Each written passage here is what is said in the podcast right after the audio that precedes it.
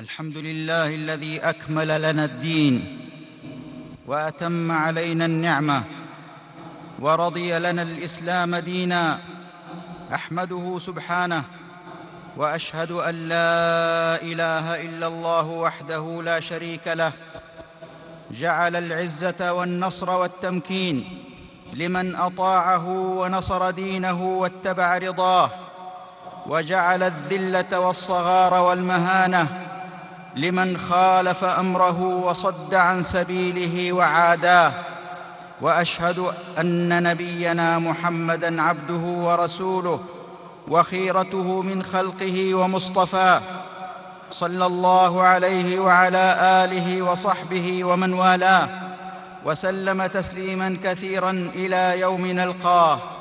أما بعد فاتقوا الله عباد الله واحمدوه على ما من به عليكم من نعمة الإسلام وهو الدين الذي أخبر سبحانه بخلوده وبقائه وغلبته وظهوره حتى يكون دينا يدين به جميع من وجد على ظهر الأرض من الثقلين.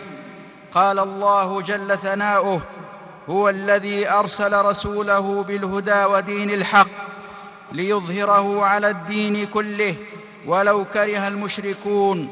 وقال صلى الله عليه وسلم ليبلغن هذا الأمر ما بلغ الليل والنهار ولا يترك الله بيت مدر ولا وبر إلا أدخله هذا الدين بعز عزيز أو بذل ذليل أو بذل ذليل عزا يعز الله به الإسلام. وذلا يذل الله به الكفر. أخرجه أحمد من حديث تميم الداري رضي الله عنه. أيها المسلمون إن دين الله منصور لا محالة والقيام بنصرته فريضة دينية. لذا وجب على كل واحد منا أن يبذل جهده في سبيل نصرته. كل مسلم أينما كان موقعه ومهما كان حاله يستطيع بعون الله أن يقدم لهذا الدين ويعمل ما من شأنه تأييده ونصرته والدعوة إليه. فتعالوا أيها الإخوة نستحضر بعض وسائل نصرة الدين. لعلنا نستشعر واجبنا فنبادر بالعمل. فمن ذلك النصيحة فعن تميم بن أوس الداري أن النبي صلى الله عليه وسلم قال الدين النصيحة الدين النصيحة الدين النصيحة. قلنا لمن يا رسول الله؟ قال لله ولكتابه ولرسوله ولأئمة المسلمين وعامتهم. رواه مسلم. وقد جاء في الأثر أن ابن مسعود رضي الله عنه مر بغلام يغني لأصحابه فنصحه بقوله لو كان ما يسمع من حسن صوتك يا غلام بالقرآن كنت أنت أنت فأثر في نفسه وكانت نصيحته سببا في توبته. بل إن هذا الغلام حسنت توبته وترقى به الحال حتى أصبح أحد المحدثين. فالنصيحة لها أثر عظيم في توجيه الناس وردهم إلى الحق. ومما أوصى به النبي صلى الله عليه وسلم جريرا رضي الله عنه النصح لكل مسلم فهلا تناصحنا؟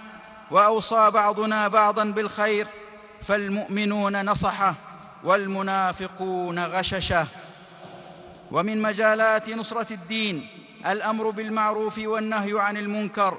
قال تعالى ولتكن منكم أمة يدعون إلى الخير ويأمرون بالمعروف وينهون عن المنكر وأولئك هم المفلحون. فكيف سيكون حال المجتمع إذا حافظ المسلم على هذه الشعيرة وداوم عليها ولم يزهد فيها؟ إنها صمام الأمان لهذه الأمة وسفينة النجاة للجميع. ومن أدرك أهميتها ومكانتها لم يتخلى عنها ابدا. عن شجاع بن الوليد قال كنت أخرج مع سفيان الثوري فما يكاد لسانه يفتر عن الأمر بالمعروف والنهي عن المنكر ذاهبا وراجعا. ومن مجالات نصرة الدين البلاغ. قال صلى الله عليه وسلم بلغوا عني ولو آية. أخرجه البخاري. من حديث عبد الله بن عمرو بن العاص رضي الله عنهما. فيحرص المرء على تبليغ ما تعلم ونشره بين الناس. فيا عبد الله بلغ الشيء الذي تعلمته وإن كان يسيرا بلغ آية حديثا مسألة حكما تنبيها. ويمكنك أن تستفيد من الوسائل الإعلامية ووسائل التقنية الحديثة مع الحرص. على تحري صحة ما تذكر وثبوت ما تنقل وتستطيع مع وسائل التواصل الاجتماعي بمختلف أنواعها أن تصل إلى شرائح متعددة من الناس وتنفعهم بما عندك.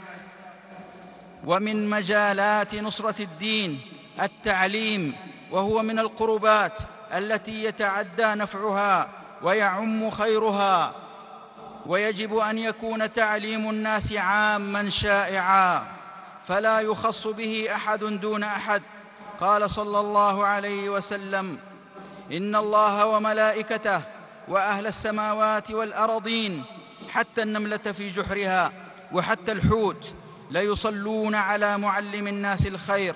أخرجه الترمذي من حديث أبي أمامة الباهلي. فما أجمل أن يعلم كل منا غيره ما يجهل. فهذا يعلم الفاتحة وقصار السور لكبار السن وهذا يعلم العوام كيف يتوضؤون وكيف يصلون وهذا يعلم غيره أذكار الصباح والمساء وهكذا نعمل بعمل سلفنا وهكذا نعمل بعمل سلفنا رضوان الله عليهم. الذين كانوا يحرصون على تعليم الناس ما ينفعهم. فالإمام الزهري رحمه الله كان ينزل إلى الأعراب يعلمهم والإمام أبو إسحاق الفزاري رحمه الله كان رجل عامة وكان أحد العلماء يتعاهد المطاهر فيعلم العوام الوضوء. فلذلك سمي شيخ الوضوء وكان أحدهم يعمل المواعيد النافعة للعامة والخاصة حتى إن كثيرا من العوام انتفعوا به وصارت لديهم فضيلة مما استفادوا منه. أيها الإخوة والدعوة إلى أن يعلم المرء غيره مما تعلم لا تعني أن يتكلم فيما لا يعلم ولا يفتي في المسائل ولا أن يلقي دروسا في العلم وهو لا يحسن ذلك. فهذه الأمور لها رجالها من أهل العلم وإنما المقصود أن يبذل المرء مما تعلمه من أشياء نافعة ومسائل مهمة يحتاجها غيره من المسلمين. ومن مجالات نصرة الدين الدعوة إلى الله. قال تعالى ومن أحسن قولا ومن أحسن قولا ممن دعا إلى الله وعمل صالحا وقال إنني من المسلمين. وقال تعالى ادع إلى سبيل ربك بالحكمة والموعظة الحسنة وجادلهم بالتي هي أحسن.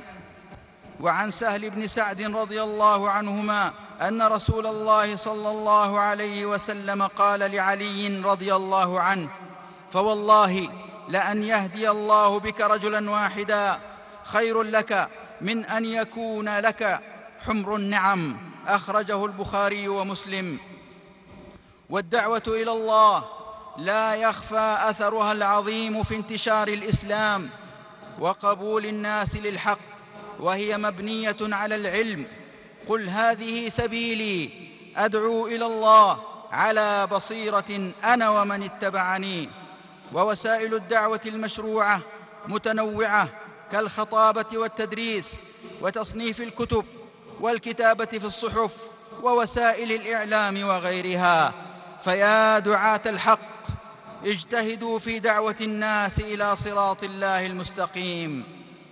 ومن مجالات نصرة الدين المواساة فالأمة تعيش الآن قضايا عظيمة وظروفا حرجة. ما أحرانا أن نكون مناصرين لإخواننا فيها بأن نعيش همومهم ونستشعر حالهم وندعو لهم دائما ونساعدهم بما آتانا الله وأن نقف معهم بذكر قضاياهم والدفاع عنهم وإشهار حقوقهم وتبيين المظالم التي وقعت عليهم وتأييدهم في ساحات الإعلام المختلفة. أيها الإخوة إن وسائل نصرة دين الله لها بواعث عظيمة ودوافع جليلة من إرادة الخير للناس ونصحهم والحرص على هدايتهم ورحمتهم وإرشادهم والسعي في إنقاذهم من عذاب الله والإصلاح في الأرض وهداية الضال وتنبيه الغافل وتذكير الجاهل. أمة الإسلام أليس من حق الدين علينا أن نكون من أنصاره وأن نتمسك به ونبين محاسنه وننشره بين الناس ونكون حماة له؟ فإذا أهملنا مسؤوليتنا تجاهه وقصرنا في تبليغه خسرنا وضيعنا دورنا المنشود. ألا وإن تقليد كثير من الناس لغيرهم في الشر وتعاونهم على عوائد مخالفة لشرع الله وتقاعسهم عن تبليغ دين الله ونشر الخير وسكوتهم عند رؤية المنكرات بل ومشاركتهم فيها كل ذلك يسهم في غربة الدين وفساد الأمة. فيا من هداه الله إلى الإسلام وأكرمه بهذا الدين لا تتخلى عن دينك ولا تخذله مهما كان تقصير الواحد منا.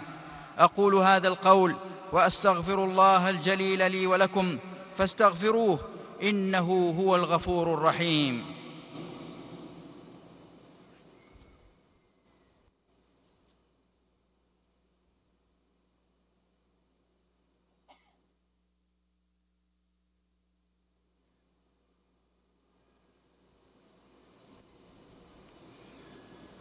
الحمد لله القوي العزيز ينصر أولياءه ويكبت أعداءه وأشهد أن لا إله إلا الله وحده لا شريك له نصر عبده وأعز جنده وهزم الأحزاب وحده وأشهد أن نبينا وإمامنا وسيدنا محمدا عبده ورسوله صلى الله عليه وعلى آله وصحبه وسلم تسليما كثيرا.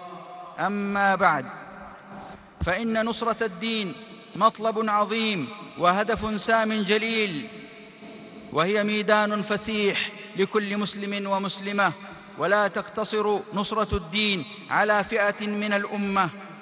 كما يظن بعض الناس فهذا من المفاهيم الخاطئة التي يجب أن تصحح. فنصرة الدين مسؤولية الجميع وليست متعلقة ببعض الناس دون غيرهم. ومع هذا فهناك مثبطات وعوائق قد تكون سببا في عدم مشاركة المسلم في نصرة الدين. فمن ذلك شعور المرء بتقصيره وأن عنده ذنوبا ومعاصي تمنعه من أن ينصح غيره أو يأمر وينهى وهذا خطأ. ولذلك لما قيل للحسن البصري إن فلانا لا يعظ ويقول أخاف أن أقول ما لا أفعل. قال الحسن وأينا يفعل ما يقول؟ ود الشيطان أنه ظفر بهذه الكلمة منكم فلم يأمر أحد بمعروف ولم ينه عن منكر. ومراد الحسن رحمه الله أنه ليس شرطا أن كل من أمر بشيء من المستحبات أو نهى عن شيء من المكروهات أن يعمل به. وأن العاصي لا يعفى من ترك الأمر بالمعروف والنهي عن المنكر بحجة التقصير في العمل أو الوقوع في بعض المنكرات. إذا لم يعظ في الناس من هو مذنب فمن يعظ العاصين فمن يعظ العاصين بعد محمد صلى الله عليه وسلم. فلا نترك عباد الله واجبنا من النصيحة والأمر بالمعروف والنهي عن المنكر. بحجة التقصير والعصيان. وقد قيل حقا على شاربي الكؤوس أن يتناصحا. وإذا لم يتناصحا فالذنب ذنبان والإثم إثمان. إثم شرب الخمر وإثم ترك الأمر بالمعروف والنهي عن المنكر. ولتقريب المسألة أرأيتم الطبيب لو كان يشكو علة في جسده في عضو من أعضائه ألا يستطيع أن يعالج غيره من المرضى؟ بلى يستطيع أن يتعرف على أمراضهم ويصف العلاج وقد يشفى بعد ذلك من يشفى بإذن الله. فلا تحتقر نفسك عبد الله وأد ما عليك من واجب النصيحة. وهذا لا يمنعك من مجاهدة نفسك حتى تتوب مما أنت عليه من المعاصي والذنوب. ومما يؤيد هذا المعنى الذي قد يغفل عنه بعض الناس قوله صلى الله عليه وسلم إن الله يؤيد هذا الدين بالرجل الفاجر إن الله يؤيد هذا الدين بالرجل الفاجر متفق عليه من حديث أبي هريرة رضي الله عنه. قال بعض العلماء الرجل الفاجر يشمل الكافر والمسلم العاصي وفي هذا إشارة إلى أن العاصي والفاسق ينبغي ألا يحتجبوا. وفي هذا إشارة إلى أن العاصي والفاسق ينبغي ألا يحتجوا بسبب عصيانهم بعدم العمل لهذا الدين. ومن المثبطات أن يقول المرء الناس لا ينفعهم النصح ولا يجدي فيهم الوعظ ولا يؤثر شيئا فييأس من حالهم. وهذا خطأ فقد قالت أمة من أصحاب السبت إنكارا على الواعظين لم تعظون قوما الله مهلكهم أو معذبهم عذابا شديدا؟ قالوا معذرة إلى ربكم ولعلهم يتقون. وأرسل الله موسى وهارون عليهما السلام لفرعون الطاغية آمرا لهما بقوله اذهبا إلى فرعون إنه طغى فقولا له قولا لينا لعله يتذكر أو يخشى وهذا أبو الدرداء رضي الله عنه ينبه على هذا الأمر بقوله إذا تغير أخوك وحال عما كان عليه فلا تدعه لأجل ذلك فإن أخاك يعوج مرة ويستقيم أخرى. فإذا نحن لسنا مكلفين بهداية الناس ولكن علينا دعوتهم بالتي هي أحسن ونصحهم وتذكيرهم. عسى الله أن ينفعهم بذلك. ومن المثبطات ومن المثبطات أيضا عن نصرة الدين أن يخشى المرء من سخرية الناس واستهزائهم وهذا خطأ. فما سلم أحد دعا إلى الله. قال تعالى ولقد كذبت رسل من قبلك فصبروا على ما كذبوا وأوذوا حتى أتاهم نصرنا. ورسول الله صلى الله عليه وسلم أشرف الخلق ناله من الأذى ما ناله. فكيف لا يصبر المرء على ما يجد؟ ومن المثبطات أن ينظر العبد إلى تقصير غيره ويحتج به في ترك واجبه ويقول لم لم يقم فلان بما يجب عليه؟ وهذا ليس حجة. فإذا قصر غيرك في الدعوة إلى الله وفي نصرة الدين فهذا يدعوك للعمل. لا أن تعيب الناس وأنهم فرطوا وقصروا وأنت في المقابل لا تقدم شيئا. يا أيها الذين آمنوا لم تقولون ما لا تفعلون؟ لم تقولون ما لا تفعلون؟ كبر مقتا عند الله أن تقولوا ما لا تفعلون. ومن قال هلك الناس فهو أهلكهم وهو أهلكهم. عباد الله إن المجالات التي ننصر بها دين الله صورها عديدة ووسائلها كثيرة وهي تسع الجميع بحمد الله. فمن شارك في نصرة الدين ولو باليسير نال الأجر الجزيل. فليسخر كل منا إمكاناته وقدراته في سبيل خدمه في سبيل خدمة دين الله ونصرته وإعزازه. هذا وصلوا وسلموا على خير البرية. نبيكم محمد رسول الله. فقد أمركم بذلك ربكم فقال عز من قائل إن الله وملائكته يصلون على النبي.